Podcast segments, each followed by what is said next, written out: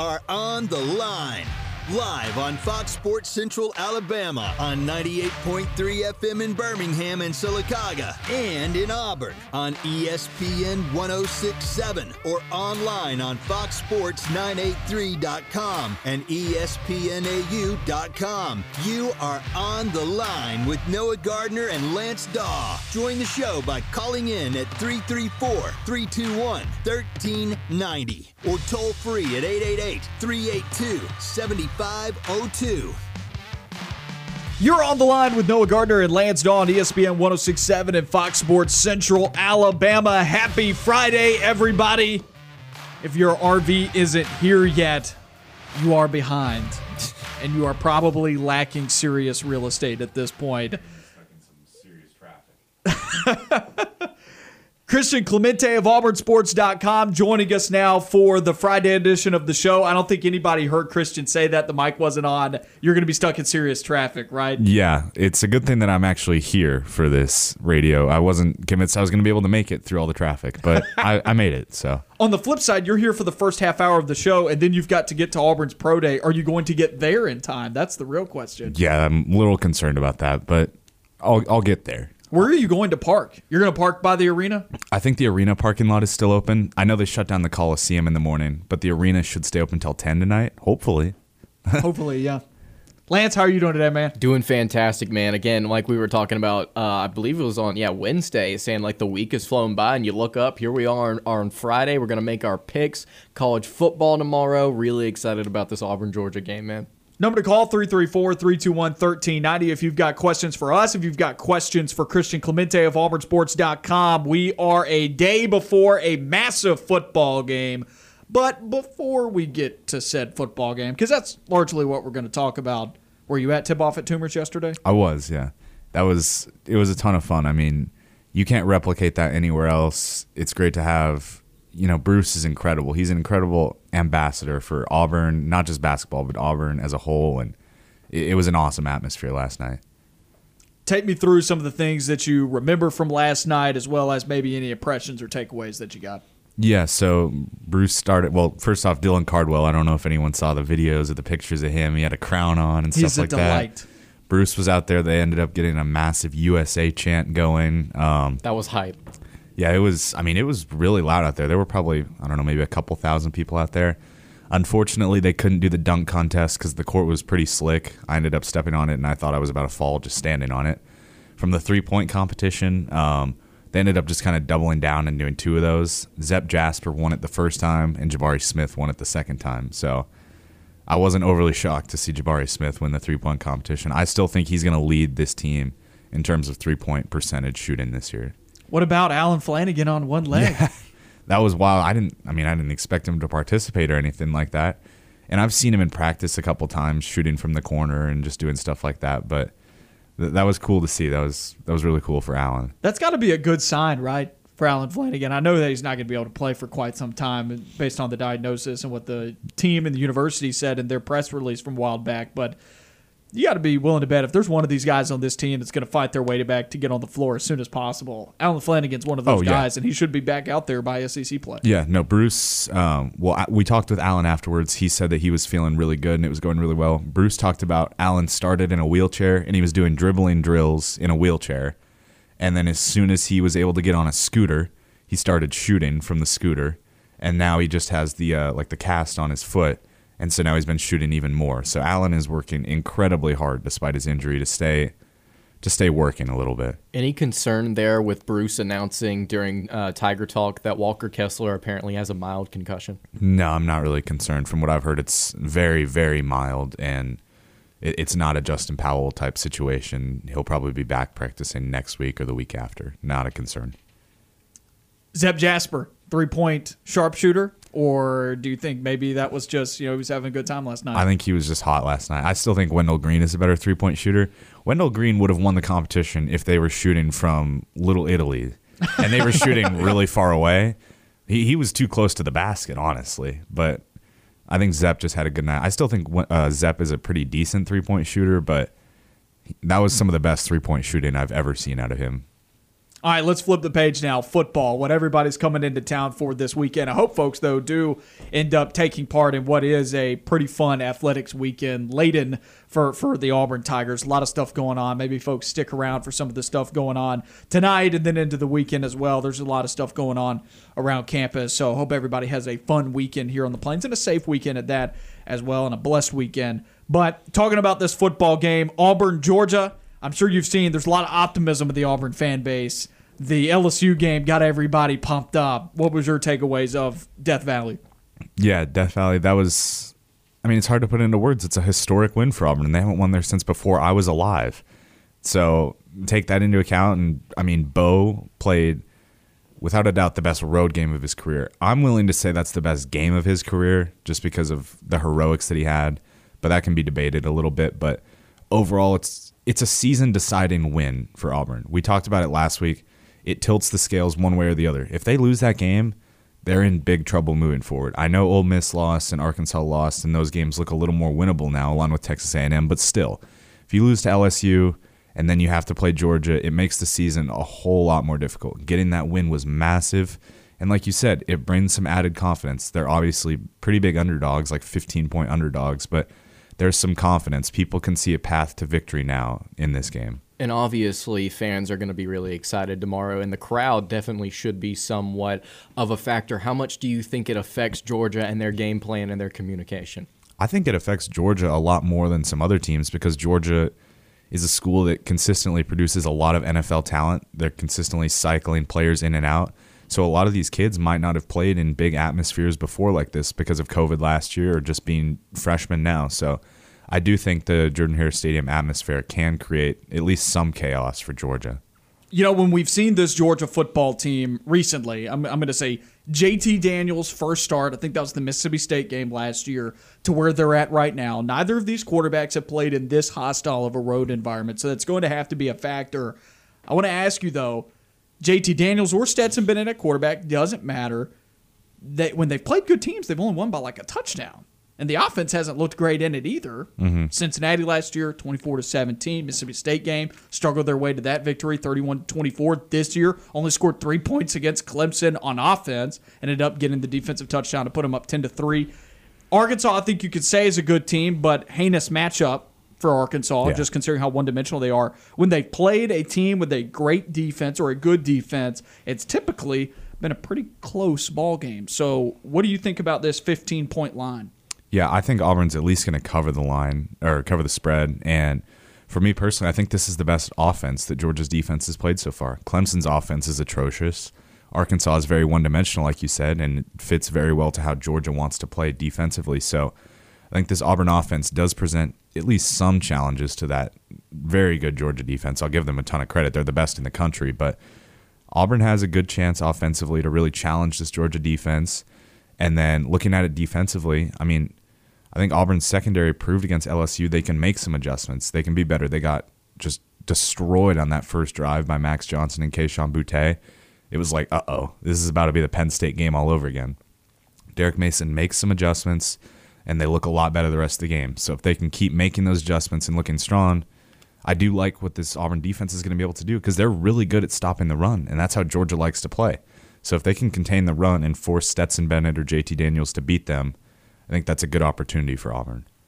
Why do you think this defense right now is starting games this way?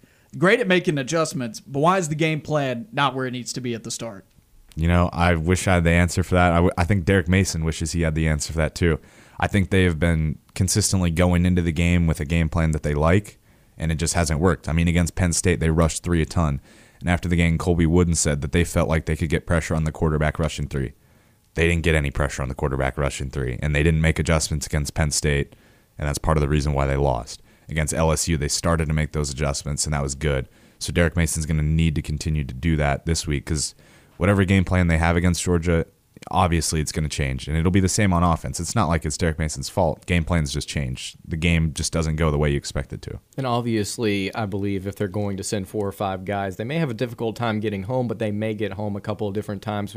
Looking at this quarterback position, though, JT Daniels, Stetson Bennett, we still don't know who's truly going to start. Who would you rather play against if you're an Auburn fan looking at this Georgia offense? Ooh, that's tough because I watched Stetson Bennett just dice up Auburn last year in Athens. So that's a little.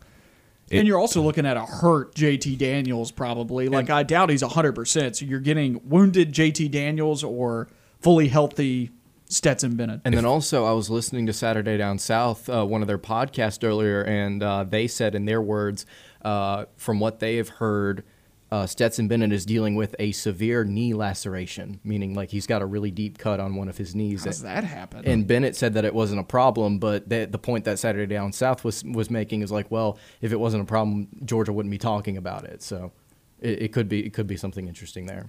Um, I guess I would probably pick JT Daniels just because I think he's like you said, no, he's not going to be 100, percent and it might impact his throwing a little bit if they're able to get some pressure on him, get the loud atmosphere a little bit, get in his head just a little bit. I guess I would go JT Daniels, kind of Jake Fromm s 2017. Mm-hmm. yeah.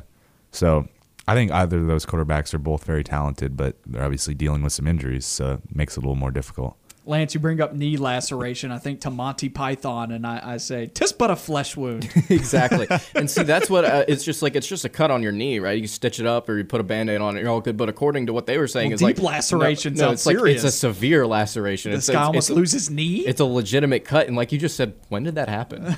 Like, I don't what. They didn't let this guy throw the football, so when did this happen? Right. So it, it could be a concern in this quarterback room if there if injury is a concern with Bennett.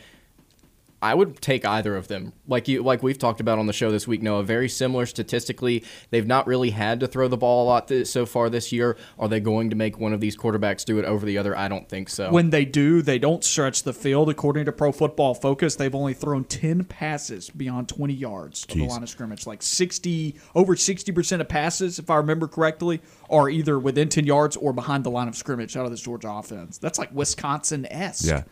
I think the one thing that would help Auburn if Stetson Bennett were to start is he's a little bit more of a risky quarterback from what I've seen. He'll he'll make some risky his throws. career. Yeah, nine Yeah. picks in his career. He'll he'll make some risky throws and Roger McCreary, Jaylin Simpson, Nehemiah Pritchett, all those guys are gonna be hoping for those risky Smoke throws. Monday. Yeah. It's Have- good for two pick sixes a year. We've only cashed in on one.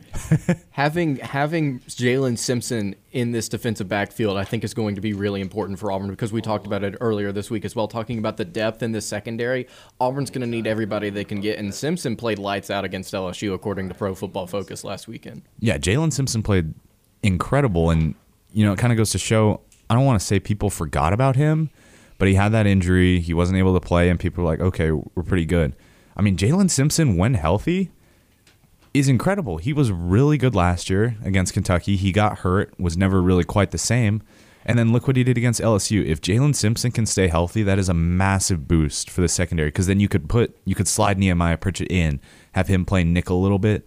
And if you have those three guys out there kind of playing three corners or two corners and a nickel, however you want to call it, it's really good for Auburn's secondary. Ear to the ground, I got two questions for you, just seeing what you know and what you can tell us about this before we go to the phone lines. First of all, from what you know, and you may not know anything about the situation, who do you think starts for Georgia at quarterback? Uh, Stetson Bennett. You do. And then the second question I've got is, what do you know about TD Moultrie at this point?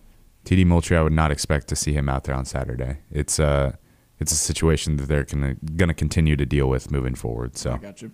Well, let's head to the phone lines now. 334 321 1390 is the number to call. We got Ty the Tiger with us. Ty, how you doing today?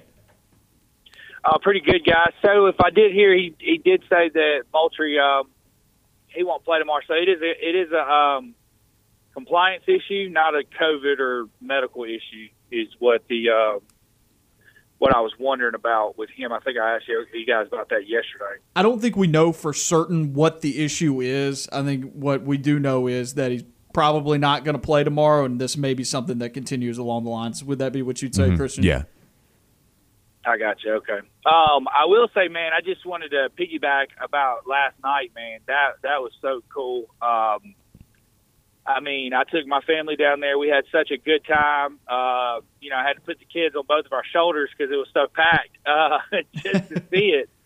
But yeah, oh, I tell you, man, when um, when Cambridge came out with the uh, with the with the uh, uh, WD championship belt, man, that was pretty cool as well. I mean, it was hype. I ain't gonna lie. I, told my son, I was like, man, there's we're supposed to have this really, really tall um, guy from North Carolina. So I'm glad I got the update on that because I was wondering. I was like, man, where is he at? You know, I didn't know COVID or what, but I I, I didn't see him out there. So, um, you know, eh, but everybody we looked good. The girls looked good. I mean, it was it was a fun thing to do. Um, lots of people, man. It was it was a good thing that Auburn. I mean, it's just it's just so cool. You can go do things like that, you know, um, around town. So, um, that just props to the Auburn people again. That's just I mean, tip off at Toomer's. That's, I mean, it's just, you know, a lot of people's done a lot of things, but putting a basketball court in the middle of your uh, downtown area on campus, I mean, I, I guess that's got to be a first. You know what I mean? One hundred percent. Ty, yeah, that, here, here's what cool. I think Auburn should do. I think they need to play a game, an exhibition game. You're allowed to play one division opponent for charity every every year. You're allowed to do one division opponent for charity for an exhibition game. Let's put it in Jordan Hare Stadium and let's sign up one of the Blue Bloods like a like well, obviously not a Kentucky, but like a Michigan State or somebody like that. That's, That's right. about. Or, or let's do it regular season. Nobody would agree to this. The other team would not want to agree to that. That would be a horrible decision on their part. But I'm just saying it would be so sick to play a game like that in Jordan Hare Stadium. It would. It would. It would be pretty cool. Also, maybe you know something like that in um in um uh at Mercedes Benz. You know, uh, a little you know preseason uh, tournament like they do would be cool. But uh, yeah. But but anyway, guys, I did want to call and just comment on the on the game tomorrow. Um, you know, I, I didn't want to sound all doom and gloom yesterday. Um, you know, and I, I had a couple people call after me and just kind of, you know, just yeah, I, I do apologize that I, I meant it that way. It just, I, I just, I don't think that we fixed our problem, and I think that's the point I was trying to get across with Bo Nix. Like what he did Saturday didn't fix the problem. He made the plays that he's usually either getting sacked on or throwing picks on. Instead, Saturday he made all the throws. He made all the plays. Um, you know, I, I more or less uh, look at things like a, a little bit more of, of realistic than just the, the the blue and orange goggles on. I mean, I realize how much we've lost this past year to be even doing what we're doing and competing to me again I, and i think i told you guys this uh, the week before it speaks to me. This speaks highly on the coaching staff. I know a lot of fans are very upset but i think our coaching staff is getting way more out of these group of guys um, than the prior coaching staff uh, would have. Yeah. I, I think we're we're i think we're playing that way better than our talent is right now when we line up 11 versus 11. Um, and, and I and I think the future's bright. Now that being said, tomorrow I got a score prediction for you guys. Go for it. I got 19-17. Is that Georgia Auburn. or Auburn? Oh, you got Auburn. Auburn. so I what changed think, your tune? well, no, I think it's going to be a long day tomorrow. I yeah. really do. I mean, but now don't get me wrong. I might you know, it's kind of like, um, you know, if if somebody talks about your sister, you know, or your brother, you're allowed to talk about them, but you can't let other people talk about them. That's the truth. I mean? so I can talk about my team. That don't mean I don't I don't believe in my team, and I don't think we're going to win. I, I you know I, I think we got a chance to win tomorrow. I really yeah. do. I think I, I, what I was saying yesterday. I think it just has to. It's going to take a lot of uh, special events to happen and hey, that usually does in Jordan Hare when we need it to happen. So who knows? Um, but I, I really, I, I think guys, that I think y'all hit the nail on the head as far as I, I think, I think our defense will play a lot better at home. I think their offense is going to struggle. And then I, you know, on the other end of it, I, I think our offense is going to play better than than they've been playing because they're at home. Our crowd's going to get them into it. I mean, their defense is going to be stout no matter what. Ninety nine. If we don't, if, if you know, you talking about um, you talking about halftime adjustments. Let me tell you something. If they ain't got a plan for 99 walking in the game, yeah. it might be a it might be trouble quick. And uh, and it don't matter who starts for uh, quarterback on Georgia because they'll be down seven nothing with a scooping score. 99 is a beast. I That's mean, right. he is just a, a, a guy. But anyway, but I'm looking forward to it, guys. Um, it, it, it really is. Look, here's the difference between. I'll tell you guys this. Uh, my opinion. Here's the difference between being a, a, a Alabama fan, a, a Florida fan, or a Georgia fan, and an Auburn fan. if we lose Saturday, it's still great to be an Auburn Tiger. Uh, it Yeah. don't matter.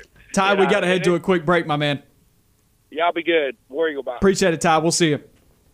That was Ty the Tiger here on the line with us. We're going to head to a quick commercial break, but he's right about that. It is good to be an Auburn Tiger. And we'll be back with more of On the Line on the other side of this break. Christian Clemente of AuburnSports.com with us here on the show. Back on On the Line, Noah Gardner and Lance Dawe with you on ESPN 1067 and Fox Sports Central Alabama. Friday edition of the show. We got Christian Clemente of AuburnSports.com for just one more segment here with us, talking Auburn, Georgia, as well as Auburn Basketball Pro Day. And then also Auburn football recruiting. We need you for longer, but I understand. Duty calls. First things first, long list of recruits coming to the ball game tomorrow. Yeah, there's a ton of recruits. There's official visitors, unofficials in 22, unofficials in 23, unofficials in 24, four stars, five stars, some very talented three stars that are on the rise. I mean, there's a huge list of kids that are going to be here. Do we feel like Auburn has a good shot for a lot of these guys? I don't know if I would say a lot, but there's some that Auburn certainly has a really good chance at. Um, Drew Bobo will be here, which I would expect him to be announcing a commitment here soon in the next week or two. And I have my future cast in for Auburn. Um, his teammate at Auburn High, Eston Harris. I feel like Auburn's really gaining some more traction there, and Auburn's in a good spot with him.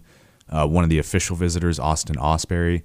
He's from Baton Rouge. His dad works in athletics at LSU, but he really likes Auburn. So it's big that they're getting him in for an official visit. Um, there's a couple of guys that are committed to other schools. Tay Woody, who's committed to Florida State. Auburn feels really good about being able to get him. He's from Lafette, right? Lafette, yeah.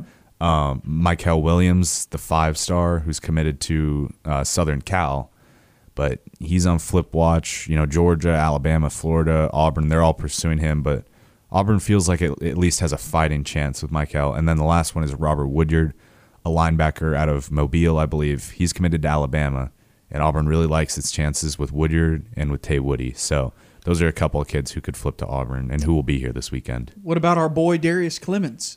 Yeah, um, Auburn's still pursuing him really hard. And I think Auburn, in my opinion, still leads a little bit. Um, the Cornelius Williams firing didn't really affect him that much. He was honestly being recruited more by Kiesau and Harsin because they were from Boise, so they had that past relationship with him. I don't think it's a good thing that the Cornelius Williams firing happened. Like, I don't think it's a positive in any sense, but it's not a big negative for his recruitment. So, Auburn's still waiting on him. We don't really have a timeline on when he's going to announce his commitment, but that one's really down to Auburn, Oregon. I know it's Auburn, Oregon, Penn State, but Auburn likes its chances there. Pro Day, that's where you're going after this. Did all 30 teams get in? So there were supposed to be 28. Last I heard, all 30 are going to be here. So there's going to be a big crowd. Slackers. There's going to be a big crowd for Jabari Smith.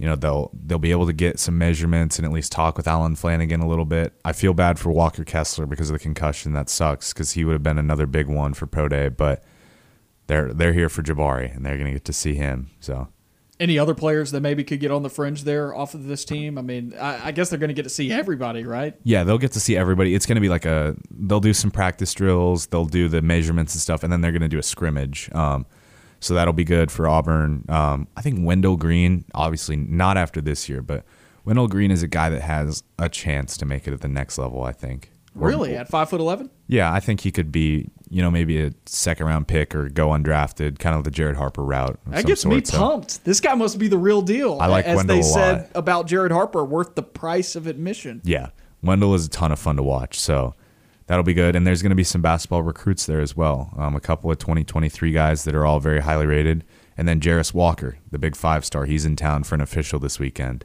Yeah, I've got a question about that because he recently just visited Alabama, right? He did, Like, yeah. is- and his his teammate at IMG committed to Alabama right before they went on a visit there together to Alabama. so like this thing's close, isn't it? It's Auburn, Alabama, Houston, and they are all neck and neck. It's really hard to pick a leader out of those three. But he does not like.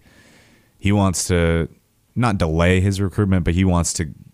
He still has a lot of time to go. I should say, like he's not in a hurry to make a commitment. The sweepstakes for Zion, for for the next Zion, right? Yeah, I'm just saying, if you're hyping up Wendell Green this much, Jared Harper's my favorite basketball player ever. If he's on a Jared Harper level, I cannot tell you how excited I am for this point guard position after seeing what it was like last season. Look, there's going to be a game, I'm telling you right now, where he drops 35 points at least. There's going to be a game where he just goes, Goes absolutely, yeah. out of his mind. I've seen him pull shots over six foot ten Jabari Smith in his face from the logo and hit it. Like he's absurd. He has just points where he just goes nuts and he turns into a different player. That's going to happen at one point this season. Tell me about this kid's composure because I really like the way that Jared Harper handled handled himself. I don't, and I'm not saying Kareem Canty was a bad player. I just don't want it to turn into that ki- type of confidence to where it's a detriment to your team. I don't. I don't think it's that situation. Um, Wendell's a talker. That's what he is. He'll he'll take like some shots at the other team a little bit. He'll pick a. He'll just take a little jabs a little bit. So I don't think his confidence ever gets really too low. He'll keep shooting and he'll work his way out of it. But he does have some maturing to do a little bit as well. Football game tomorrow. Yep. Prediction. Who you got? I'm going Georgia and I'm going 17 to 10. Okay. I think Auburn's going to cover, but it's going to be a very low scoring affair. Man. All right. I could see like 17 13. I, I don't see Auburn having any, uh, like a, a pretty looking score at the end of this ball game. You Yeah. follow me? I, I'm, I I'm thinking field goals. Yeah. maybe, just maybe, Anders Carlson can do all the damage. LSU 2016 all over again. 18 to like 14 or something like that. Auburn. That would be that would be awesome. Uh, key matchup of this ball game. Uh, I don't know if it's a key matchup, but the key thing for me would just be Auburn needs to get some big plays, whether it's on defense and interception, on special teams, you know, block field goal, block punt, whatever. Auburn needs some big plays that aren't on offense. And even on offense, they need some big plays that they haven't had so far. Whip out the bat signal for Barton Lester. We need the man. That yeah, that'll work too. Anything that Auburn can get on special teams or just on defense will be huge. They need some big plays that they haven't really had quite so far. Christian, appreciate you joining us, my man. Yeah, thank you guys for having me. Stay on the line. More of the show when we come back.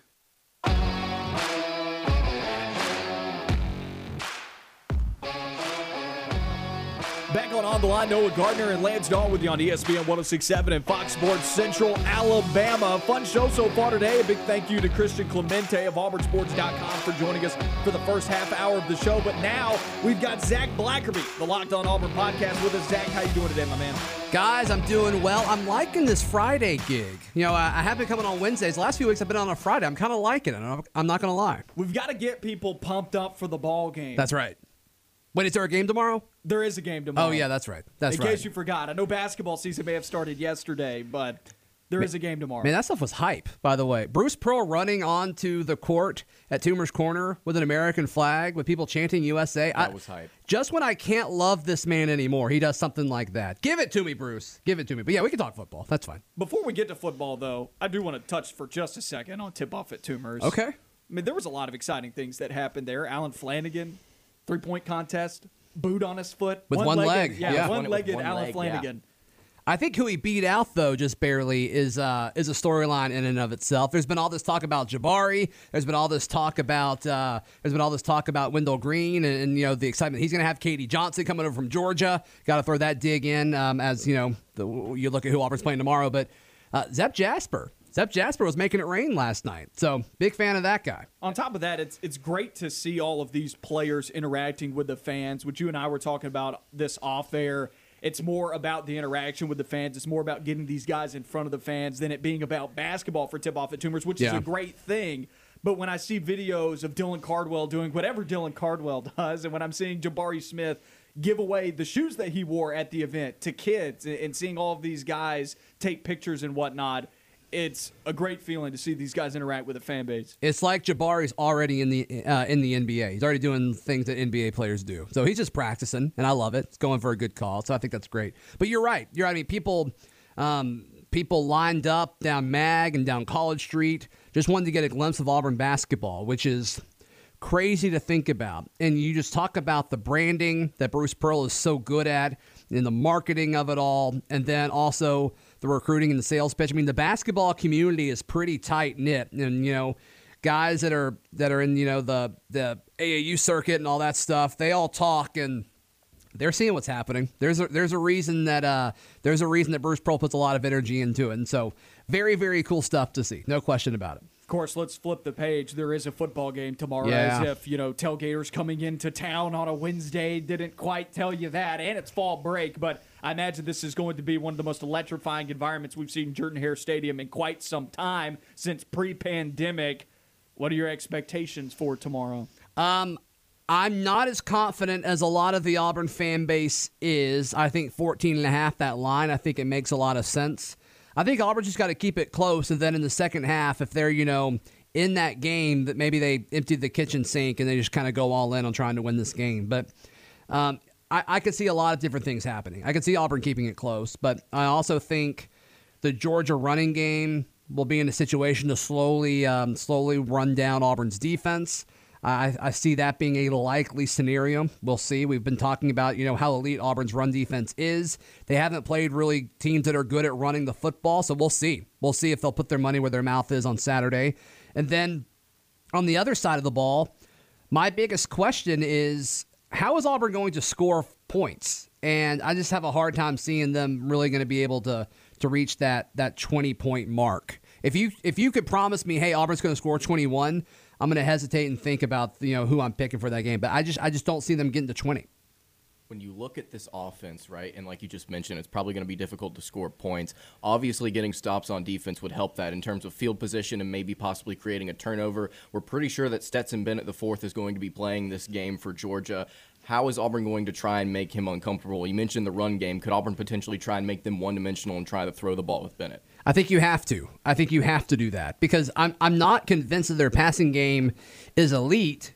You just have to sell out to stop the run against Georgia. Then a lot of matchups really favor the offense when you kind of have to go all in on stopping the run. So I I think Auburn has the dudes on the outside to to match up with Georgia's wide receivers. I think that's something that that you got to like if you're an Auburn fan. It's just can you stop the run? Can you limit play action? And when they do pass, if you get in on a, on a third and long situation, can you rush the passer? Georgia's offensive line is very, very good. Auburn's pass rush has been hit or miss. They looked really good against LSU, but LSU has a really bad offensive line. So just a lot of things to think about. But can Auburn win this game? Sure, but they're going to have to manufacture some mismatches, and I just don't see there being a whole lot of mismatches in Auburn's favor right now.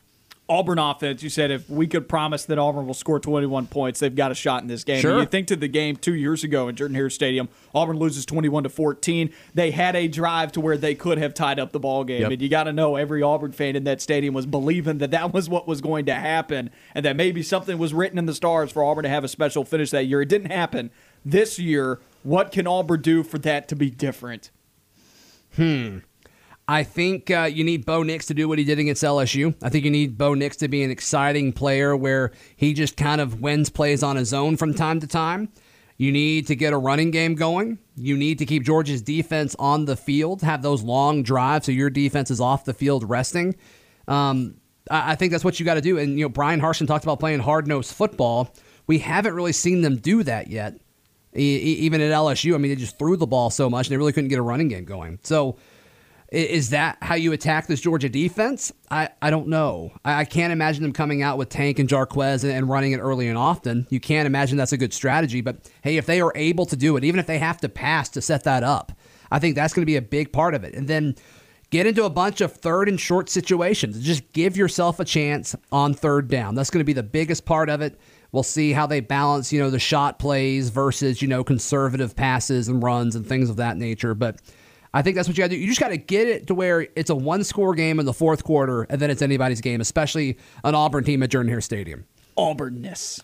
The Auburny quality, right? Yeah, you and I were talking about that around the office earlier. And you know, what are reasons Auburn can win this game? And yeah, you said uh, that there's an Auburny vibe, an Auburny feel about this team. And I don't know if I quite agree with you yet. I don't know if I have quite enough information to feel one way or the other about that. But if that's true, if there's this kind of Auburny flair around this, uh, yeah, there's a shot. There's definitely a shot. Well, there's there's a spectrum of Auburny, right? And some folks may take offense with what I'm about to say, but it is kind of true. There's there's the Auburny that is special, right? That is 2017, beating the what Gus Malzahn you know said about out of Georgia. You know, I won't say that on the Right. radio, but uh, beat, beat the snot out of Georgia in 2017. Beat the snot out of Alabama in 2017. There's the 2013 year. There's 2019 off the upright against Alabama. There's even this year going into Death Valley and winning the way that they did, and then the last second touchdown against Georgia State. I mean, there's so many instances in the last decade of Auburn doing some crazy things. Even going back into the 2000s, you think of the Devin Aromashodu call from from Rod Bramblett. That's Yeah. been out on social media a few times. I mean, there's just a lot of instances of Auburn doing something special when they have special seasons, right? And and it's typically in a crazy way in games like this. But then there's the other side of the spectrum of Auburny, where it is kind of the first three and a half quarters of the Georgia State game, and you're like, what's going on? And, and it's like this team right here is presenting so far over the last three weeks peak levels of Auburnness. So the the Auburny vibe and the Auburnness teams Can be that you talk and about. bad. Well, all of those teams that you mentioned, they had, uh, in my opinion, a much stronger presence in the trenches. And I just think Auburn is so outmatched on the offensive and defensive lines where it's going to be a problem. I mean, you're going to need some fluky stuff to happen, in my opinion, as far as generating turnovers or or getting tremendous field position in the special teams game, whatever may have you. I mean, just kind of forcing smaller fields, shorter fields for uh, for Bo Nix, Tank Bigsby and company. I think that's what you're going to need. I mean, y- this team can have great chemistry and have a good feel, but like you still have to win in the trenches, and it's just it's a big mismatch. How often do you do you think that we'll see John Samuel Shenker in this game? Uh, I bet we see him a ton. I mean, even if he's not necessarily catching passes, he's going to be in the on the field a bunch. I mean, Auburn just uses him in a lot of different ways. They've lined him up at receiver, they've lined him up attached to the offensive line, they've put him in the backfield. And I think regardless of how Auburn wants to attack Georgia, whether it's on the ground or through the air, I think John Samuel Shenker's a part of that, especially after what he did against LSU um, th- this past weekend. So, yeah, I think Shenker's going to be a big part of it. And Bo was asked about that earlier in the week and his time uh, available with the media, where he talked about the running game or the running backs and the and the tight ends being options in the passing game and how it puts just so much more stress on a defense because then you have to cover all five guys. And that's not something we've really seen uh, with Auburn offenses in the past. So that's a big deal because one, when John Samuel Shenker is now he is a he is a viable weapon that defenses have to know where he's lined up, and you just want to make college defensive backs think as much as possible. And when in the back of their mind, all right, Shenker's over there, even though you know Demetrius Robertson or Ja'Varrius Johnson or whoever is in front of you, it's just more that you have to think about. So there's a lot of value in that. Taking a look at Georgia's secondary versus Auburn's receivers. I think Auburn got a little bit better against LSU, at least in terms of wide receiver play, Sure. but it was still a liability. I understand that, and it could be a liability again this weekend. It seems like the receivers are the main issue right now in the passing game. Georgia runs a lot of man to man. It seems to me more than 50% of the time these guys are getting into man to man coverage. They're physical, but they haven't had to stay in coverage for too long because of defensive line play. Can these receivers get open? I don't know. I don't know.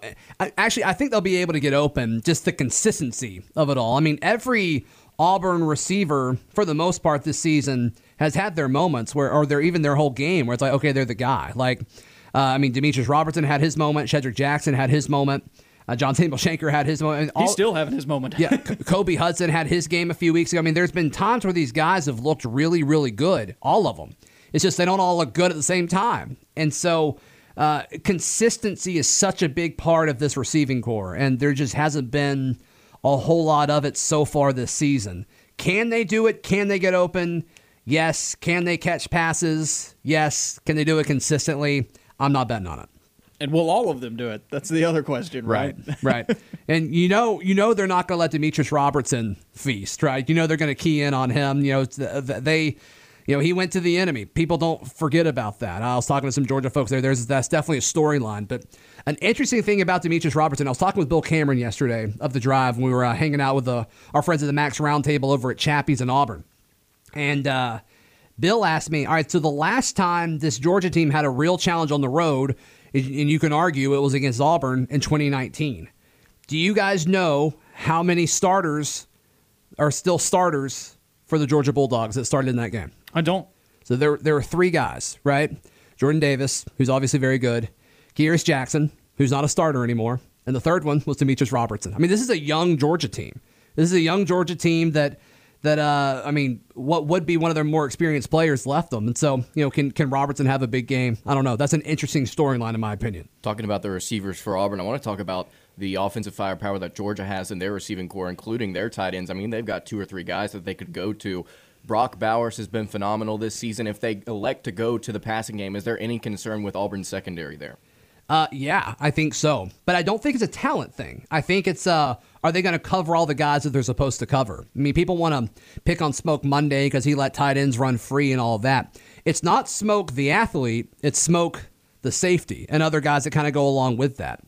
And it seemed like during LSU, after that first quarter, the coaching approach changed. Talked to Chandler Wooten on it, about it this week on Locked On Auburn.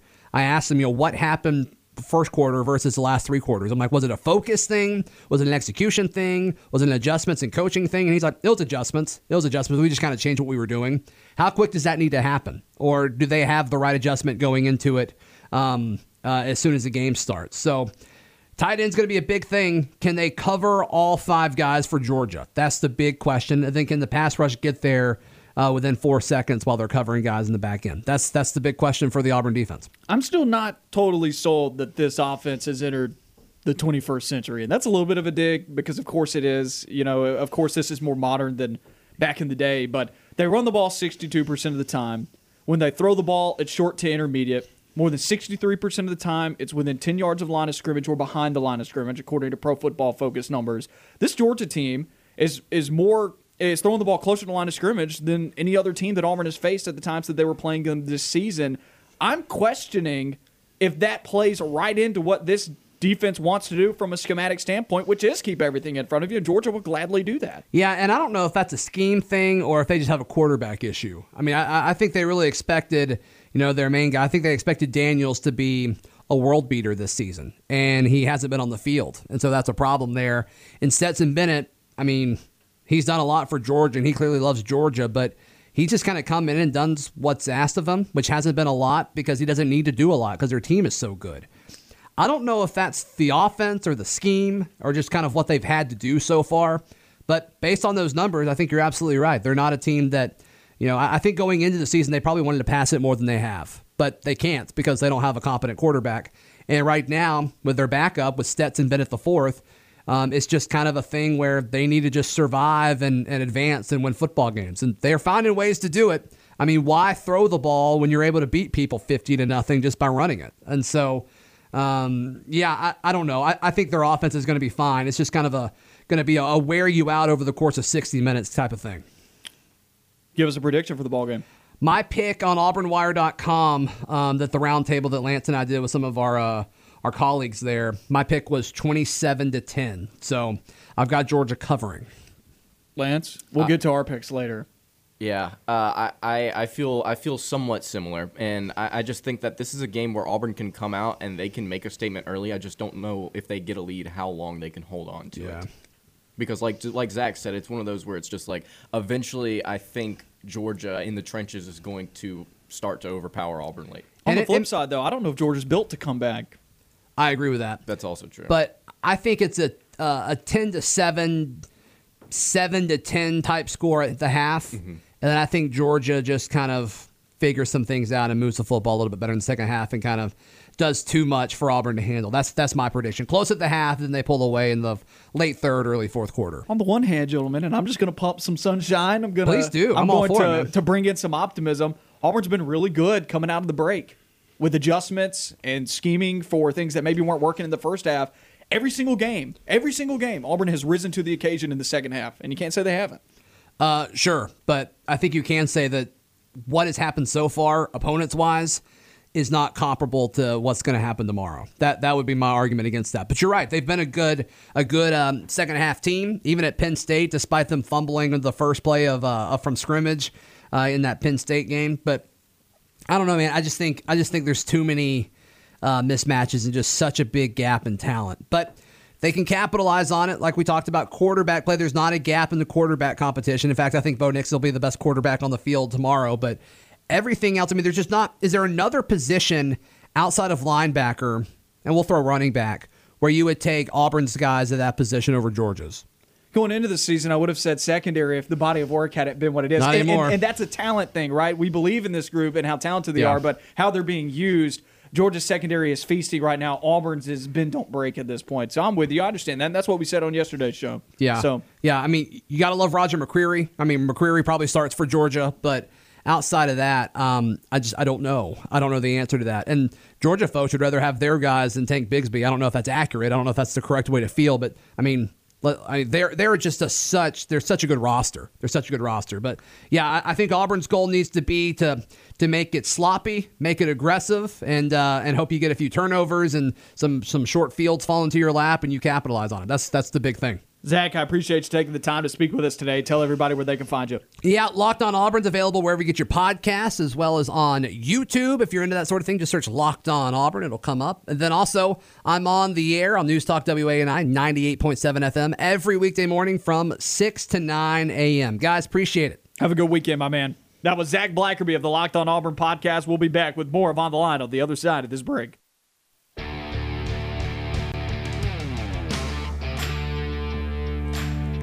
Back on On the Line, Noah Gardner and Lance Dawe with you on ESPN 1067 and Fox Sports Central Alabama. Got about three minutes until the end of hour number one. A big thank you to Christian Clemente of AuburnSports.com and Zac Blackerby of the Locked On Auburn podcast. A guest heavy first hour here, but that's what we love to have.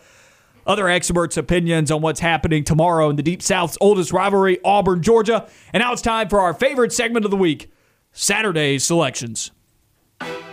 Saturday selections. All right, gentlemen, look at the standings here as we get into some picks throughout the rest of the show. We'll also have some other guests coming up in hour number two, previewing some of our high school football action going on tonight. Saturday selections: Lance is 52 and 25 in the driver's seat of this whole thing. Sting is 51 and 26. I am 47 and 30. Sting and I both went 10 and 7 last week. Lance went 9 and 8. So here we go. Number six, Oklahoma against number 21 Texas at 11 a.m. ABC and the Cotton Bowl Texas State Fair. Three point favorites are the Sooners. And like you mentioned, Oklahoma three point favorites in this game, but you have to wonder when is Oklahoma's best game coming? They've not peaked yet, presumably. They played well last week, though. and you look at what they've been doing since those first couple weeks. Obviously, close against Tulane, 76 0 against Western Carolina, close game against Nebraska, close game against West Virginia, close game against Kansas State. You would like to think as competition gets more difficult, they are either going to play to that level or they are going to peak and they're going to start playing their best college football. That's not happened yet. This could be the game where it happens. I think Oklahoma's going to win this game. Is it close? I think that's a possibility. Casey Thompson and this Texas offense are on a roll. After seeing them struggle against TCU last weekend, I just think Oklahoma's a little bit more talented than that squad. I like Oklahoma in a neutral site. Give me the Sooners. Wow. Okay. Yeah. Uh, I think Texas is a completely different team with Casey Thompson. From what I mean, they got rolled by Arkansas, and I just have not been impressed with OU so far. I mean, I guess they're they're getting better. Oh, I'm gonna do it. I'm taking Texas. Do it. I think it is to be close. I, I think Texas is a different team with Casey Thompson at quarterback, and that's to get them to a win. I'm going Oklahoma. I like a lot of what Lance said there about their best game is still in front of them. I think this Oklahoma team still is going to go undefeated. I don't see many teams left on the schedule that's going to be able to beat them. Even there are a lot of bad teams left in that Big 12 schedule for Oklahoma. They've already played a lot of the good teams here already, and Texas is one of those teams. Oklahoma State's another team that maybe be able to give them some trouble. But here's the thing: the key matchup here is which team is going to make the mistake that's going to lose them this ball game who's going to make more mistakes, which quarterback's going to make more mistakes. Because Spencer Rattler hasn't been averse to throwing interceptions, neither is Casey Thompson. And I think at the end of the day, the team that I trust to win a close football game is Oklahoma because they've done it, they've been there, whereas Texas has not done that yet. And they have been, well, I guess they did this past week against TCU, but still it was TCU, not Oklahoma. I think that Texas ends up making the crucial mistakes that lose them this football game. We got time for I think one more pick right here, and this is a uh, a bad game, so it will get us in. Uh, we'll get it in pretty quickly. Maryland at number seven, Ohio State, twenty one point favorites are the Buckeyes, eleven a.m. Fox. After seeing the way that Maryland played last weekend, I'm going to take Ohio State, even though I don't really trust either of these teams. Ohio State, big. Easy pickings. That's why I squeezed it in here at the end. Not a lot to talk about. Ohio State takes down the Terrapins. We'll be back with more of Saturday selections on the other side of this break.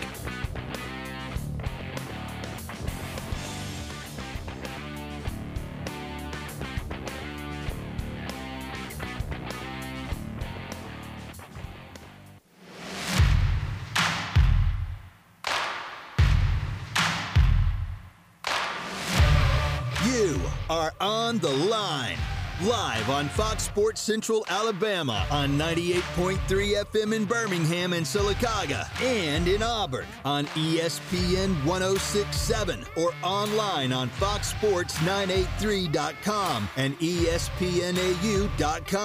You are on the line with Noah Gardner and Lance Dawe. Join the show by calling in at 334-321-1390 or toll free at 888-382-7502. Hour number two of On the Line, Noah Gardner and Lance Dawe with you on ESPN 1067 and Fox Sports Central Alabama. Fun hour number one. If you missed any of it, go and find the podcast on Apple Podcasts, Google Podcasts, Spotify, Stitcher, and iHeartRadio. At Christian Clemente of AuburnSports.com for 30 minutes. At Zac Blackerby for another 20. It was a great first hour. A lot of great analysis on the Auburn Georgia game for tomorrow. We're going to have more analysis of that game coming up throughout hour number two. We're going to continue along with our Saturday selections. We got a fun hour number two planned. And we start off hour number two with our picks for tomorrow. We're going to get through a nice chunk of ball games here. At the end of the hour, you're going to want to stay tuned for this. At the end of the hour is when we will give our Auburn Georgia picks, as well as we'll also have Scott Bagwell, Auburn High Sports Network play by play announcer. He'll be on the show with us here in hour number two. We speak with him. Auburn High on a bye week, coming off of a loss to Central. We'll speak with him at 3:30 to get his thoughts on what the Tigers have done up to this point this season as well as get his thoughts on tomorrow's matchup between Auburn and Georgia. Now let's get back into Saturday selections. Saturday selections. Reminding everybody of the standings here Lance in first place at 52 and 25, Sting at 51 and 26 in second place, and I am in third at 47 and 30. Looking like Gus Malzahn with that record, guys. I'm not too happy. All right, reminding everybody of our picks so far. Lance and I went Oklahoma, Sting went Texas. All three of us went easily with Ohio State, who are favored by 21 points tomorrow at 11 a.m. So those are our picks up to this point. Now let's get into the SEC. Both of these teams got knocked out in a big way last week. Number 13, Arkansas. Number 17, Ole Miss. Five and a half point favorites are the Rebels. 11 a.m. ESPN. To me, and then Lance, I want you to make your pick. To me, this game kind of feels like which team is going to wake up from getting their heads knocked off last week. Who's getting off the mat first? In this week, that kind of seems like that'll have a heavy impact on who wins. And it's going to be difficult because it's such an early kick, right? It's a shame that this top 20 matchup is at 11 a.m. I like Ole Miss in this game simply because it's at home. If it was in Fayetteville, I'd really have to think about it. Arkansas, the way that they've played in the trenches so far this season outside of that Georgia game, they've been dominant. Ole Miss, like we've talked about before on the show throughout the season, hasn't really played a whole lot of teams yet. And when they played Alabama, they got smacked around. I'm going to take the Rebels at home. I'm going to take Matt Corral at home. I just think you look back at last season, this game where I believe Matt Corral threw five interceptions, six interceptions, something wild like that. I don't think that happens this season. I think they're going to adjust. I think Lane Kiffin finds a way, finds a way to get it done at home. Yeah, I agree with all of that. I mean, Arkansas is this their second straight road game. Might be third. Might be third. That's even worse. I was just gonna the say they, they haven't. It's their yeah, third game right. in a row playing away from home. Yeah. So they got slapped around last week. So did Ole Miss, but Ole Miss was at least able to put points on the board. And I think going home for Ole Miss will just it'll be a boost for them. I I, I do think the Rebels end up winning. It could be close. I think it ends up being a fun football game. Yeah. Typically, I would love to favor a team like Arkansas playing what could be a paper mache defense at Ole Miss. Typically, I would like Right. that, but Arkansas has had to play two really physical football games in a row, both away from home, as you guys have mentioned. Ole Miss, just that Alabama game. There's, I think there's, there's a lot more. There's a lot more mileage on this Arkansas team at this point than there is on this Ole Miss team. Ole Miss may be a little bit more fresh. I mean, this definitely has something to do with it that you got to sleep in your own bed this week, that you got to come out to your home stadium for an 11 a.m. kick, whereas Arkansas is on the road having to travel. They've been getting beat around the last couple weeks. Of course, they won one of those games, but I think Ole Miss is the team that is less hungover in this ball game than Arkansas, who just got thumped 37 to zero. There may be some seeds of doubt there for Arkansas. Whereas Ole Miss, maybe, you know, I, I have a hard time believing that a Lane Kiffin led team will have doubt inside them. So I will take Ole Miss to win this football game. Moving over to the Big 12, still 11 a.m. time slot. FS1, West Virginia at Baylor. West Virginia below 500 now after suffering some tough losses. They were unable to beat Texas Tech last week. Still played some pretty good defense, but the offense, if you can't score more than 20 points on Texas Tech, what are you doing? I'm going to take Baylor to win this game, and I know that they lost last weekend to Oklahoma State. I do like what this Baylor program is doing in terms of the direction that they are heading. I like what West Virginia has on offense with Doege and Leddie Brown at running back. I like those two guys. I think they're going to be good moving forward and potentially past college. I think those two guys could be looking at potentially a backup role for Doege in the future in the NFL, and I think Leddie Brown is an NFL running back. And I'm with you. I like those players at West Virginia. Why can't they score right now? I just I don't know. I don't know what the reason is. And and you know this this Neal Brown led team is is just not able to put it together. I just don't understand. Excellent it. defense as well. They're holding teams to few points. Oklahoma and good offenses at that. Oklahoma, Texas Tech. You say what you want about that team losing ball games. They'll lose sixty-two to fifty-eight. All right, they still score yeah. points. You know, this West Virginia defense I think is legit. I think both of these teams are going to be able to limit what they want, the other team wants to do offensively. But look, just look at the track records up to this point. Baylor beat Iowa State 31 to 28. I know they lost last week to a good Oklahoma State team that's playing good defense right now as well. I think Baylor finds the points, like you said, to win this ball game instead of West Virginia. Sting. Yeah, you guys took all the words out of my mouth. I was going to say all of that. I'm going to go with Baylor. It's just they aren't putting up yards. West Virginia's just simply not putting up en- uh, uh, enough yards to actually like sustain drives this season. Let's move to the night. Utah at USC, 7 p.m. Fox. Trojans favored by two and a half. Yeah. Two very disappointing football teams right now. Yeah, Charlie Brewer, uh, the former Utah quarterback, I believe either enter, entered the transfer portal or just quit football completely uh, a few weeks ago. I'm going to take USC and Jackson Dart to win this game at home. Man, that's a tough one. Is Kedon Slovis not back? I think he played last week. Did he play last week? I, I think might, he did. I might just be missing the. I might be missing the mark on that. But whoever's starting a quarterback for USC is better be, than who's started for Utah. exactly. Yeah. Yeah, you know, I think I'm going to go with Utah. I really like Kyle Kyle Whittingham. Do it. Yeah, I'm, I'm gonna go with the Utes. I I just I'm not really sure. I yeah, I'm gonna go with the coach. That's that's the whole reason, really. You like Kyle Whittingham? Yeah, and I so do I. Think, I. think he's a better coach than who. I mean, who, who's running the ship right now at USC? Uh, it's like Donte Williams or Yeah. something like that. I I, I can't remember his name. Kyle Whittingham has been there at Utah for 15 years. I don't think either of these teams are very good. I, I think Utah's Utah's better. They're gonna win. I'm going USC. Has to do with the quarterback position for me. Just like Lance said, don't know a whole lot right now about this Utah team. Right now, Utah is not allowing their quarterbacks to throw the ball a whole lot. I think Rising is the last name of the Utah quarterback. He had Yes. 23 attempts last week. It's not a lot. And this Utah team hasn't shown the ability to put up points, whereas USC has, regardless of the coaching change, regardless of what's going on at quarterback. I believe USC, despite all the moving around, they've been able to find a lot more points on the scoreboard than this other team has that has dealt with a little bit. And I was right; it is Donte Williams at USC as the head coach. That was I I, I, I vaguely remembered that was a shot in the dark. So let's head to the phone lines here. 334 321 1390 is the number to call. We're going to head to the phone lines now. We got Keith on the line with us. Keith, how's it going? Hey, good. Um, yeah, I'm a little bit more optimistic. I, just, I guess it's just kind of Auburn homer, but um, I don't, I don't see as big a talent gap. I know that they've uh, recruited really well. Uh, you know, they're kind of on the same status of recruiting as Alabama, but um, you know, we uh, we've got our share of four stars. I, I don't really know if we even have any five stars at the moment, but uh, you know, we we've uh, been up there in the top ten, and you know, when Clemson made their run, they were they were uh, uh, routinely, uh, I guess, averaging about 13th in recruiting. Uh, I just think it's about getting them to play together and uh, you know winning some matchups. I, I, I do think that with our uh, diversity we got on our offense right now, even though it don't always click, but uh, you know th- what excites me is Curtis killed us with the, the uh, rushing the passer with the two linebackers, and sometimes coming straight up the middle with two. And with us throwing to the tight end now, you know, it's going to put them on the heels a little bit more. There's definitely a lot more that Kirby Smart has to prepare for out of this Auburn offense than the previous one. And I don't even think they've shown everything yet. They keep building on it each week. And when Gus was here, Kirby just probably had in his archives saved somewhere. He probably just had the same game plan every year because Gus didn't change anything. It was the same thing every year, and you pretty much got the same result every year, too. No points from Auburn and Not a lot from Georgia either, but still, Auburn struggled a lot on offense in those matchups. I think they only averaged a little over 10 points a ball game against Georgia under Gus Malzahn. That's horrible, at least in the losses. So I, I'm with you. I think there's a lot more to prepare for there.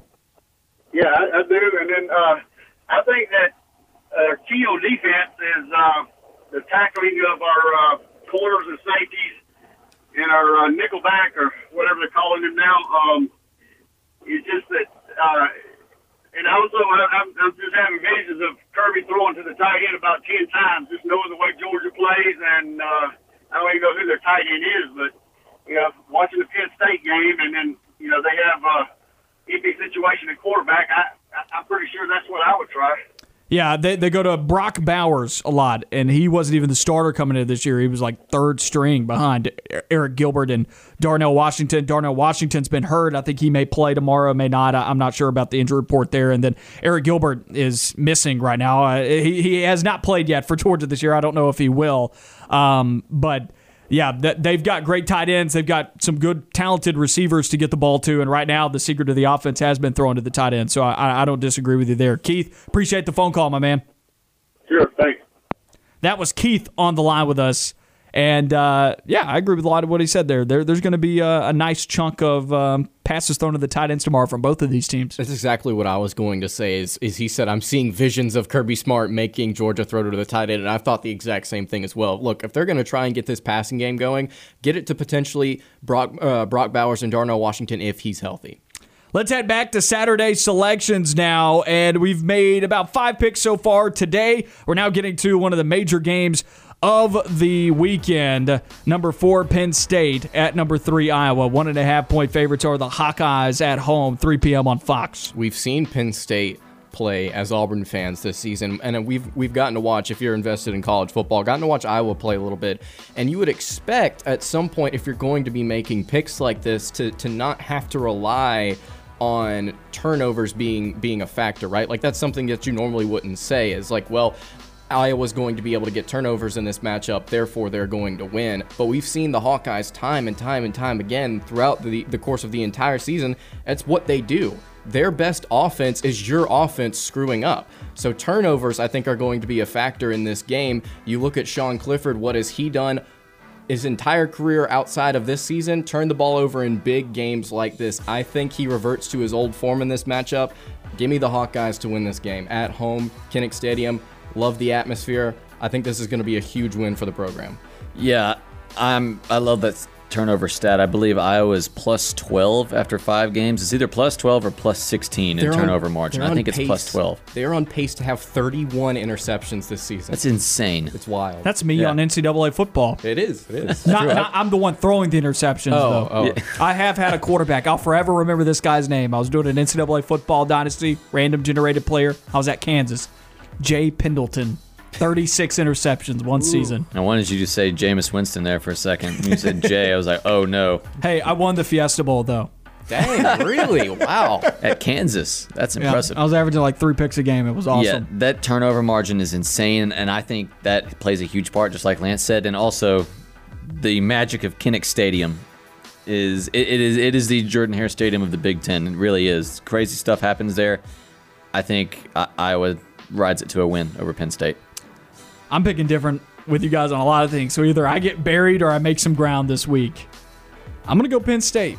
What scares me is the turnovers, that they force a lot of them. But what does not scare me is how Iowa's offense really has not been able to move the football a whole lot this year. Now, they haven't had to. They get a lot of short fields. But if Penn State can protect the football, which Sean Clifford seems to be a different quarterback this year, hasn't been making a whole lot of mistakes. If he can avoid those mistakes, I like Penn State's athletes in what should be another type of football game like we saw between Penn State and Wisconsin maybe a little bit more points because I think these teams are better at this point in the year. But I'm thinking, you know, like 27 to 16 or, or not 27 16, 23 to 16, excuse me, a seven point win for Penn State, something like that on the road. I like the athletes. I think they can stretch the field a little bit more than Iowa, and that'll make the difference here in a lot of Big Ten football games this year is which team can stretch the field just a little bit better. Going Nittany Lions. Number 14, Notre Dame at Virginia Tech. This line is even. 6.30 p.m. ACC Really? Network. It's even. It's going to be tough for me, but I am going to try and, and reason out why Notre Dame loses this game because Notre Dame has a lot of talent outside the quarterback position, and they're still trying to figure that spot out right now. Virginia Tech's offense has not been very good so far this season. Their defense has been pretty good, but you look at their schedule, the teams that they've played, a North Carolina team that has struggled this entire season. They only scored 35 points on Middle Tennessee. They lost to West Virginia. They beat Richmond 21 to 10. You go look at that box score, you think, well, maybe Richmond hogged the football only five more minutes over West Virginia or uh, Virginia Tech, rather. I'm sorry. I'm gonna pick Virginia Tech to win this game simply because the defense has been playing so well and it's at home. I would not count Notre Dame out in this game though, even with the quarterback issues that they have. I'm going to go with Notre Dame. I can't I, believe it. I, I think they bounce back. I know it's on the road. I know it's in Blacksburg with Inner Sandman blasting from the speakers. But Enter Sandman. yeah, Inter Sandman. I I, I, I got to go to a game at that stadium. Anyway, I'm, I'm gonna go with Notre Dame. I think they bounce back from Cincinnati and just clean up the mistakes they made, and I think they leave Blacksburg with a win. Enter Sandman wins. Virginia Tech at home. The song, All right. simply, it's, it's, it's a dub. I think I think Virginia Tech's good. I, we're, that is the team that we are not talking about in the Coastal, and they're in first place. They haven't lost a game yet in the in the league, and they beat the one team that probably could have pushed them really hard for it. And Pittsburgh's obviously playing really well as well. But then they also lost to West Virginia. That true, but a couple weeks later, I mean, I mean, you can Auburn almost lost to Georgia State. That didn't matter in Baton Rouge. I mean, uh, and they went to Morgantown at that. I mean, I think West Virginia's still like a decent team. They're okay. I'm not going to hold that against Virginia Tech. Now the ACC is terrible as a whole league, but like I don't see any reason why Virginia Tech can't win this at home with the way their defense is playing and with the carousel of quarterbacks going round and round at Notre Dame right now. There's more things probably figured out in Notre Dame or in Virginia Tech's camp rather than Notre Dame's. So I'm gonna go Virginia Tech at home. Sting, man, this could be a really bad I, week. I, I'm thinking about that right now. There is going to be a lot of movement in our standings. I think I keep picking different from one of you two. This is excellent because it may happen here too. LSU at number 16, Kentucky, three point favorites of the ah. Wildcats, 6:30 p.m. SEC Network. This is a tough game because Yeah, you look at what Kentucky's doing. They're not forcing opponents into turnovers. They're playing sound defense, but that offense right now it's going through three three players. Chris Rodriguez, Wan'Dale Robinson, and Will Levis. Did you know that Kentucky only has one other receiver that has more than five catches on their roster outside of Robinson right now, and that's Josh Ali? If LSU Wow. can shut down Wan'Dale Robinson, and I think they have the corners to do it, they can go out there and win this game. Simple as that. I'm going to take the Wildcats to win at home, though. I'm Gives you all the reasons why LSU can win this game and then goes with the Wildcats. Let me tell you why. That's why- the bait and switch. Let me tell you why Kentucky's winning this game. Rodriguez. Chris Rodriguez. And LSU's defense. And LSU's Yeah. defense right now has just not been able to figure out a lot of different things. Does Wan'Dale Robinson get all the targets and catches as he has so far this season? I don't think so. I think they find a way to limit him, but the rest of this offense, I think, is going to be able to benefit from them honing in on that one specific player. You look at Max Johnson, he can't do it all in this game. Kentucky's going to force not necessarily a turnover, but they're going to force LSU i- i- into three and outs and getting stops. I'm going to take Kentucky to win this game. I think it's going to be very low scoring though. Yeah. Uh, how many yards does Rodriguez have so far? He leads the nation in yards, doesn't he? 612 with four TDs. But he's on. I mean, his carry volume is insane, right? I think It's 104 I- I think Lance's article games. said Yeah, on pace to get how many carries? It's uh he's got 104 carries so far. It's two, over 270 Is what he's on pace is for? what he's on pace for. I think they're just going to feed him. I don't think LSU can stop the run. And I, I think Rodriguez is all that Kentucky needs. I think Kentucky's going to win and be 6 and oh. 0. The disrespect to the Kentucky defense is real here on the show, guys. How did y'all not even mention that? I said they're sound, but they're not creating turnovers. It- Sure. it- so it's not like a it's not like electric. It's just like they just play sound. So you know what's interesting though about Kentucky, despite the fact that they are not forcing turnovers, only 284 yards allowed per game. Held that Florida offense that really good. exploded on Alabama. They only held them. They held them to 13 points last week. That's a way to create short fields for your team. Not allow the other team to move the ball at all. Make them punt from inside their own 20. I like this Kentucky team because of the defense. I think it may even be better than Auburn's defense at what holding what LSU wants to do down. They're only giving up 180 pass yards per game. Ooh. Wow, nice. LSU's going to struggle. I will take Kentucky to win this ball game as well. And then the massacre at 7 p.m. on CBS. Number one, Alabama at Texas A&M. 18 point favorites of the Crimson Tide. There's my pick. Alabama by a lot, not just 18 points, by a lot more than that. This one Yeah. could get ugly really quick. Oh, it's gonna be violent. It's gonna be. Do you remember when when Ole Miss and Bama played in Oxford a couple of years ago, and Ole Miss scored on like their first offensive then play? didn't score And it- again? It, was they didn't score again. It was like like 63, 63 to seven, yeah. Yeah, it's gonna be like that Except A and M's not gonna score on their first because they can't. because they simply can't. I think offense Saban so and bad. Jimbo have a good relationship, though, so I would not expect the score to be ran up.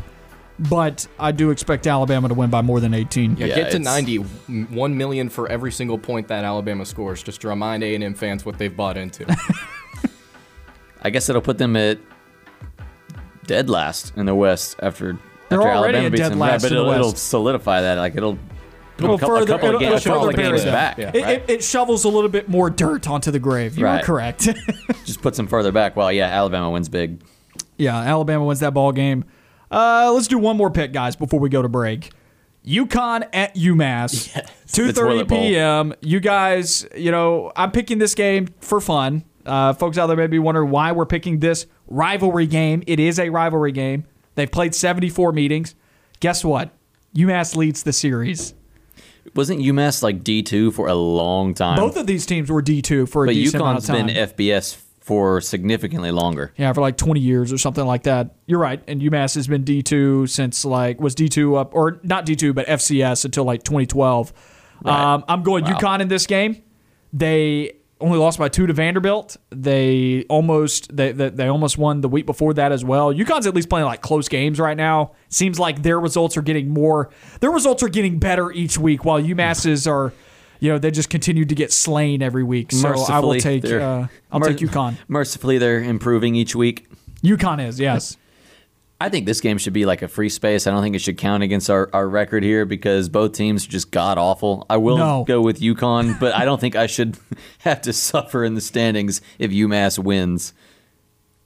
I'm going to take UConn to win this game. Look, it, Massachusetts has just been abysmal this season to like another level. It's just Worse than UConn. It's been worse than UConn, and like you mentioned, uh, UConn played an SEC team close, so that's enough for me to uh, say that uh, that the Huskies win. I think they could score a little bit easier too, looking at some of the statistics. But I'm not gonna, you know, break down UConn UMass for tomorrow. Let's take a quick break here. When we come back, we've got Lee Scott football head coach Buster Daniel on the line with us.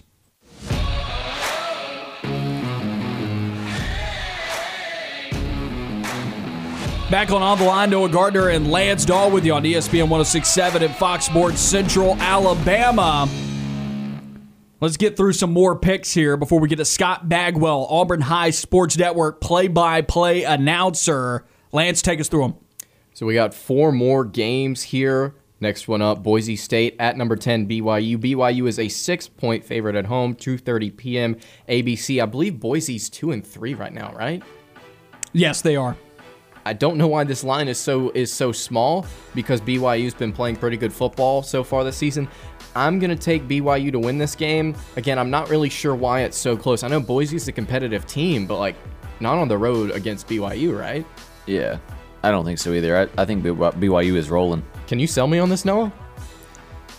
I had Boise State written and I crossed it out and went BYU, but I do think this is close. Um, Boise's lost to three good football teams. Lost to Nevada last week by 10, lost to Oklahoma State by 1, lost to UCF when they had Dillon Gabriel. They've lost three good teams. I think two and three kind of tells you of a team that's had some bad luck, has lost some really close games, hasn't been able to win the against the good teams, but they're still competitive. I think that's where the line is at. I went BYU because the Boise State defense not very good. They give up a lot of rushing yards, like 180 per game. BYU's going to put this thing on the ground. I think they're going to control the clock. They're going to play some good defense. Kalani Sitake moves BYU continually undefeated. You know what would be interesting? You look at the rest of BYU's schedule Boise State, Baylor, Washington State, Virginia, USC. I mean, if they went out, could potentially be uh argument for the college football playoff. Interesting there. South Carolina at Tennessee, 10.5 point favorites are the Volunteers at home, 11 a.m. ESPN2. Sting? Tennessee, they're rolling. They hung 62 points on Missouri last week. Yep. I think they keep that up because South Carolina is not much better. Tennessee's offense is on fire. South Carolina's not going to be the one to stop it, even though they are only allowing, I believe it's like 16 points a game or something like that. Give me the Vols. I'm going to say the Vols dark mode uniforms wearing black against these guys. I think a lot of points are going to be scored. Tennessee could be turning the corner bowl game on the horizon. Number 19, Wake Forest at Syracuse. Wake Forest is a six-point favorite on the road. 2:30 p.m. ESPN two. Sting, who you got? Man, I don't know. I feel like Wake Forest's run is going to come to an end soon. I don't Do know it. where. Do it. Do it. But Florida State beat Syracuse last week, so I'm going to go with Wake. no. No. Why don't I'm you go- do it? I'm, well, no, because I want you to lose. I want Wake, Wake Forest wins this ball game. Syracuse very bad. So at some point, right, Wake Forest, like he said, their reign's got to come to an end. I don't think it's this weekend, though. I think Wake Forest takes this one. Even though I would not, I said, I think I said this last week. I would not be shocked if we saw Wake Forest lose one of these random games, like to Duke or to Army up ahead. Last game here before we head to break. Number nine, Michigan at Nebraska. Michigan is only a three-point favorite. 6:30 p.m. ABC. Sting. That's an interestingly low line. Tell everybody what you said earlier about Nebraska. I said that Nebraska isn't good. No, you didn't. You said they're terrible. I think he was You talking said- about another team. I think he was talking about Northwestern. Yeah, it's He in said- Northwest. he said is You terrible. Nebraska said was Nebraska. terrible. He did say Nebraska is terrible, though. 100%. I Regardless, remember that. Negative things about both Yeah. teams. Sting, back it up. Yeah, I mean, I don't think Nebraska's very good. Of course, they they hung with Oklahoma, but I'm not really sold on Oklahoma either. I get that they're at home, but I think Michigan's playing good football. They've got a really good team this year. I think Michigan wins. I have two Nebraska shirts in my drawers at home. Go Corn Huskers, baby. I think Nebraska wins this game at home. I think they're deceptively better than what everybody else thinks. They're playing good defense, held Michigan State to 23, held uh, Oklahoma to 16, I believe, or maybe that was 23 as well. So I like this defense. I think the offense is turning the corner. Michigan hasn't played anybody. They ain't played anybody, Paul. Give me Nebraska. Yeah, like you just said, Michigan's not played anybody. I think this game is going to be close, but give me Michigan to win. And I think they're just playing good football right now. On the other side of this break, we've got Scott Bagwell, Auburn High Sports Network play by play announcer, to talk about this weekend's game.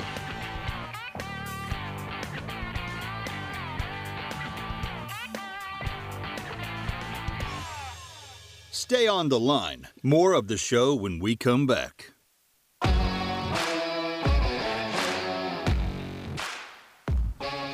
Back on On the Line, Noah Gardner and Lance Dawe with you on ESPN 1067 and Fox Sports Central Alabama.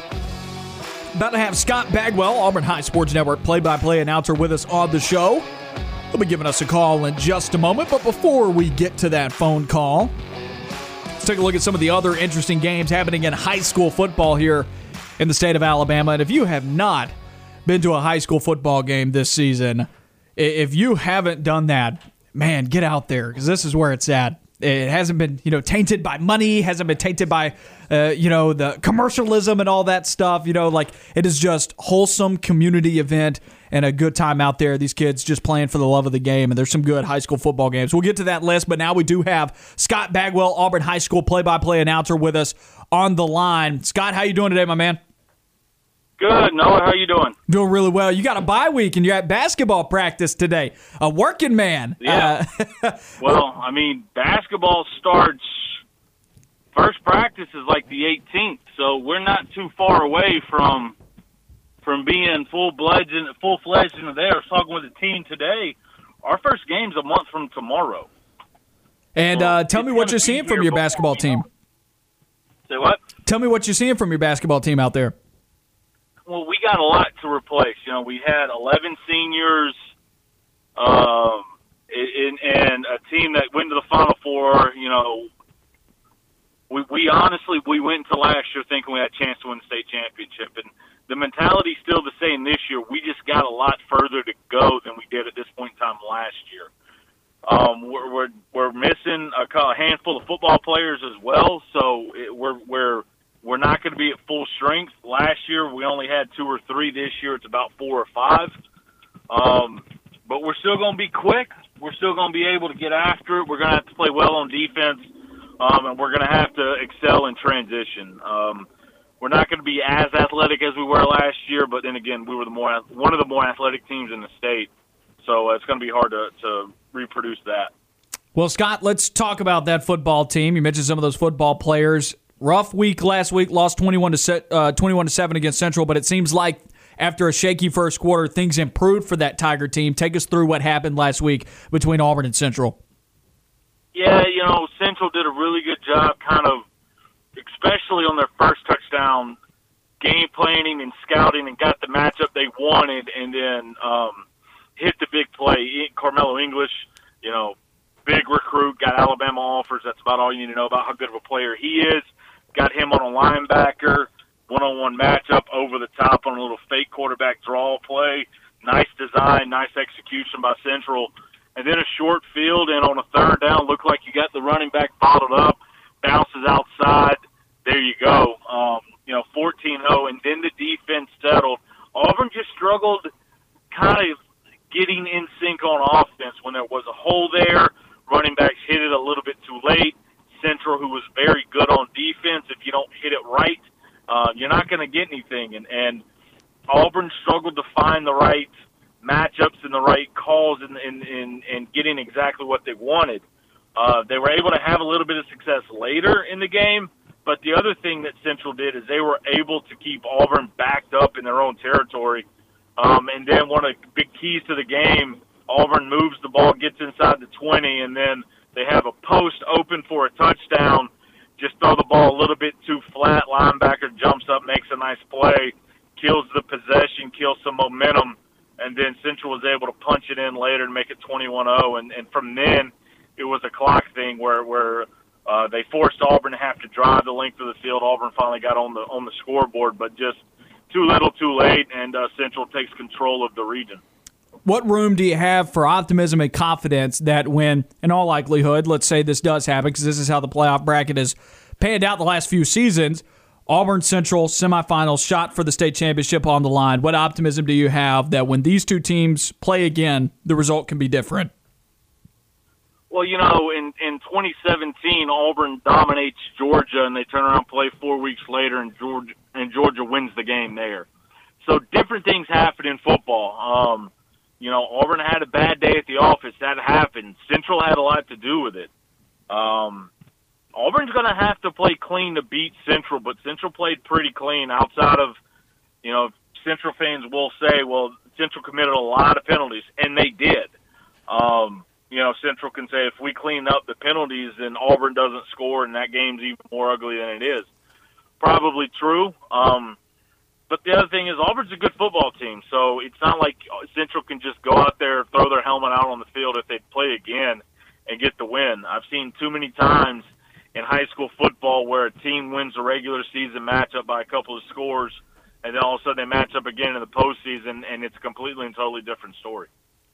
Take me through the last three games here. Auburn's on bye week this week. Next week they go to Smiths, and then back to back home games against Enterprise, which will wrap up the region schedule. And then you got IMG Academy after that. How do you want to see this team finish? Not necessarily wins and losses. Of course, we want to see Auburn win every game, but in terms of play on the field, what types of things are you expecting to see?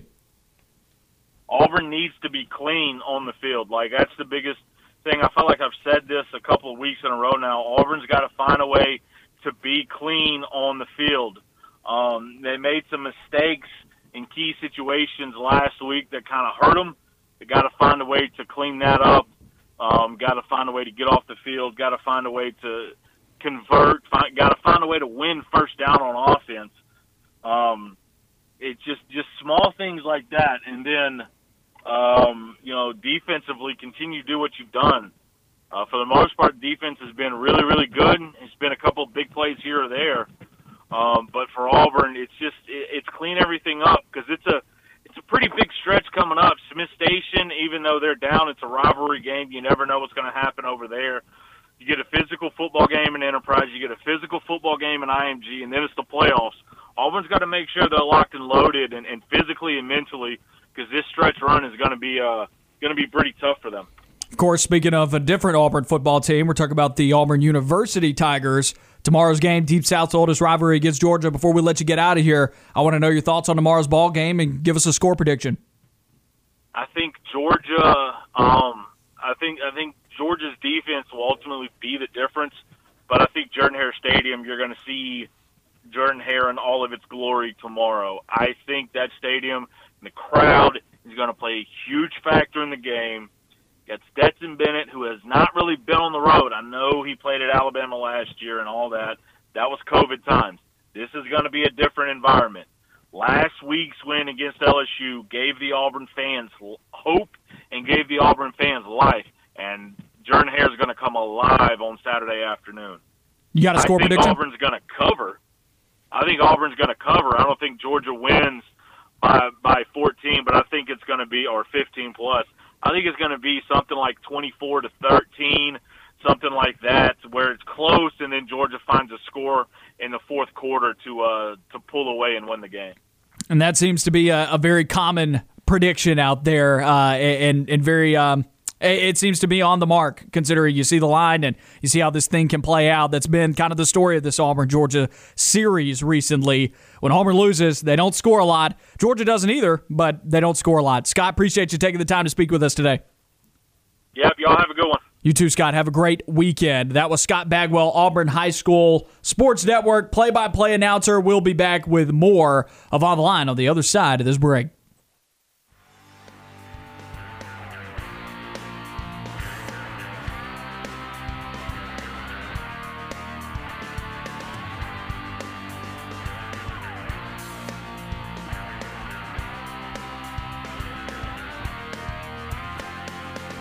On the line on Fox Sports Central Alabama on 98.3 FM and ESPN 1067.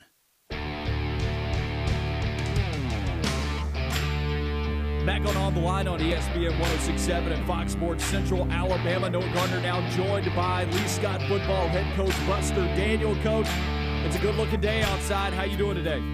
Man, I am wonderful. I'm glad to see the sunshine finally. You guys have a road trip to Valiant Cross Academy tonight, but before we get to that, let's rewind to last week against Bessemer Academy. A 35 to 12 win. What'd you see from your guys? Well, I saw a game of two halves. Uh, you know, we didn't play very well in the first half. You know, we we uh, scored 14 points, but gave up 12. One was on a block punt, and uh, one was a long pass over top that got them in scoring position. But uh, our guys did uh, a lot of things wrong in the first half. I mean, not on purpose. You know, just made mistakes. Just didn't play very well, and uh, came back out second half and scored 21 unanswered points. Um, uh, you know, to steal the game for us. But we played a lot better. Our defensive side of the ball, we played really well, and I was proud of those guys for that. Of course, last week the talk was about earning respect, and a statement was made on the road in Birmingham, but the message is still clear to your team. There's still work to be done, and there is still respect to be earned. Oh, absolutely. You know, uh, you know, we we don't. I don't. I don't look at the rankings and all that stuff. All that's for for newspaper writers and, and you know parents and stuff like that. We can't get caught up in that kind of stuff. We just got we got to keep worrying about Lee Scott getting us better each week and each day, and uh, and you know let let all that ranking stuff be for the fans. But you know we we've got a goal in mind, which is to to get to the championship game and see what happens there. But and you know that goal is still in reach. You know we got to play good tonight uh, to beat Valiant Cross, and uh, that'll that'll somewhat uh, not lock it down, but put us in a really good chance to to be second in our region and host a first round playoff game. So, you know, we still got work to do. The guys know that, we know that, and uh, that's that's our number one goal is just get better each day. The goal is still in front of you. You control your own destiny, and with three games left, you have two region games coming up back to back, including tonight's game against Valiant Cross. You'll get a bye week, and then you've got Morgan Academy at the end of the season on October 29th. How do you want to see your team finish? Well, you know, I sit right in this you, I like to see us go three and zero the next three games, but you know, we've got to take them one one game at a time, and and uh, you know, just, just worry about the team we're facing now. We can't look too far down the road. When you start doing that, you know, you overlook any team. You know, you can get beat on any given Friday night. So we got to play them one game at a time, and uh, just see what happens, and continue to just working each day. Looking at your opponent for tonight, Valiant Cross Academy you know, you, you look last week and you see what Bessemer did, and they tried to stretch you guys out horizontally on run plays, on pass plays. You're facing an athletic team tonight. Did these two games back to back against each other kind of help you guys prepare for Valiant Cross this week? Oh, absolutely. You know, they they they're a lot of same style. You know, same kind of defensive front. You know, they run a odd fronts. Uh, the same as Valiant, and uh, you know, and and and having good athletes we played last week, it does prepare us for this week. Now, I think Valiant is a little more athletic and uh, got a little more team speed, um, but you know, playing two good teams in a row always helps you. Uh, so just preparing for the next one. But um, good football team tonight, very athletic. Uh, we've we've got to keep them contained. The quarterback is very athletic, very fast. If we let him get on the edge, you know, he can take it to the distance. So uh, we just gotta we just gotta play Lee Scott football and and do the things we know how to do. Uh, play our techniques, and uh, you know, just play the best we can. And, you know, we come out on top, great. If we get beat, playing the best we can do, hey, team's better than we are. What type of challenges does Valiant Cross present tonight against your team? Well, just the, the athletic aspect of it. You know, they're very athletic and uh, have a lot of team speed. So we just got to contr- try to control that. Uh, our goal is to keep the ball away from it. You know, if we can do that, that's the best defense we can play. If we got the ball in our hands. And your running game has been so successful this season. You could churn out long periods of time off on the clock. What are you seeing from those guys as we're six games in? Well, you know, we're spreading the wealth. We, you know, we don't have a guy that's getting 200 yards rushing a game. We got you got three or four, five guys that's, uh, you know, getting 40, 50, and 80, 90, 100 yards rushing. You know, each week, and that's what we want to do. You know, spread the wealth and let everybody get a chance, and you know, keep people on the toes. Uh, you know, we got one guy that's running the football every single time. Well, you can key on him. We don't have that. You know, we got two good quarterbacks. We got three good running backs. We got receivers, so we can spread the wealth and uh, just let everybody touch it and keep keep things spread out tonight's game being played at Faulkner University. And me and you talked earlier in the week, and I know it's not a big difference playing with bigger stands around you or anything like that, but. You know, is there anything different about playing on turf or, or, or playing in a different type of environment like this rather than the fact that you guys have been playing on actual natural grass? Yeah, yeah, it does a little bit of difference. I, I think it's I think it's better to play on turf. That's just my opinion. Uh, you know, a lot of people differ from that, but um, you know, whether it rains or whether it's dry, you know, the, the footing's pretty good on the turf. Uh, we took uh, we took our guys over to Opelika on Monday in practice, and they saw, you know, the difference. It was pouring that rain right before we got there. You know, in ten minutes, it's pretty good traction on the field. So, you know, it, it, it's it's better playing there. I don't think the size of the stadium is any different. You know, football field's 120 yards long, 100 yards playing field. It's all the same. Now the hashes may be different, the goalposts may be different, but it's still a football field, and, uh, and there's not that much difference in it. Coach, what are the keys to tonight's ball game? Well, like I said, we got to contain their speed. Uh, the biggest way to do that is keep the ball in our own hands and then sustain long drives. I told the coach this morning that if we could get four long drives, I think we win the football game because that cuts out on the clock and the time they have the ball. But uh, cut down on mistakes and uh, have no, no stupid penalties. Good luck tonight, Coach. We appreciate you taking the time to speak with us today. Thank you, Noah, and go Warriors. That is Lee Scott football head coach Buster Daniel talking some Lee Scott football with us. Lance, we got a college football game to talk about. Absolutely, yeah. Auburn versus Georgia, the final game here on the docket for us to pick. Georgia currently a 15 point favorite. The line was opened at 14 and a half, moved up to 15 and a half, and the uh, the evening before the kickoff, it is moved back down half a point to 15. Sting, Want to get your opinion first. Who do you think is going to win this game and why? I have wrestled with it all week. And I think I've, I, I don't know, I've tried to find the best way to describe how do I'm going to pick. Do it. One of the best lessons I ever learned was to bet with your head and not with your heart. Do it. Bet with your head. And my heart is going to be in it for 60 minutes tomorrow. I'm going to hope against hope that I am wrong. But my head tells me that it's just not going to be enough what Auburn does tomorrow. They're going to try and they're going to leave everything out there on the field, but it's just not going to be enough. I think Georgia wins a close one. I don't think they cover this line, but I think the Bulldogs win, and I hope I'm wrong.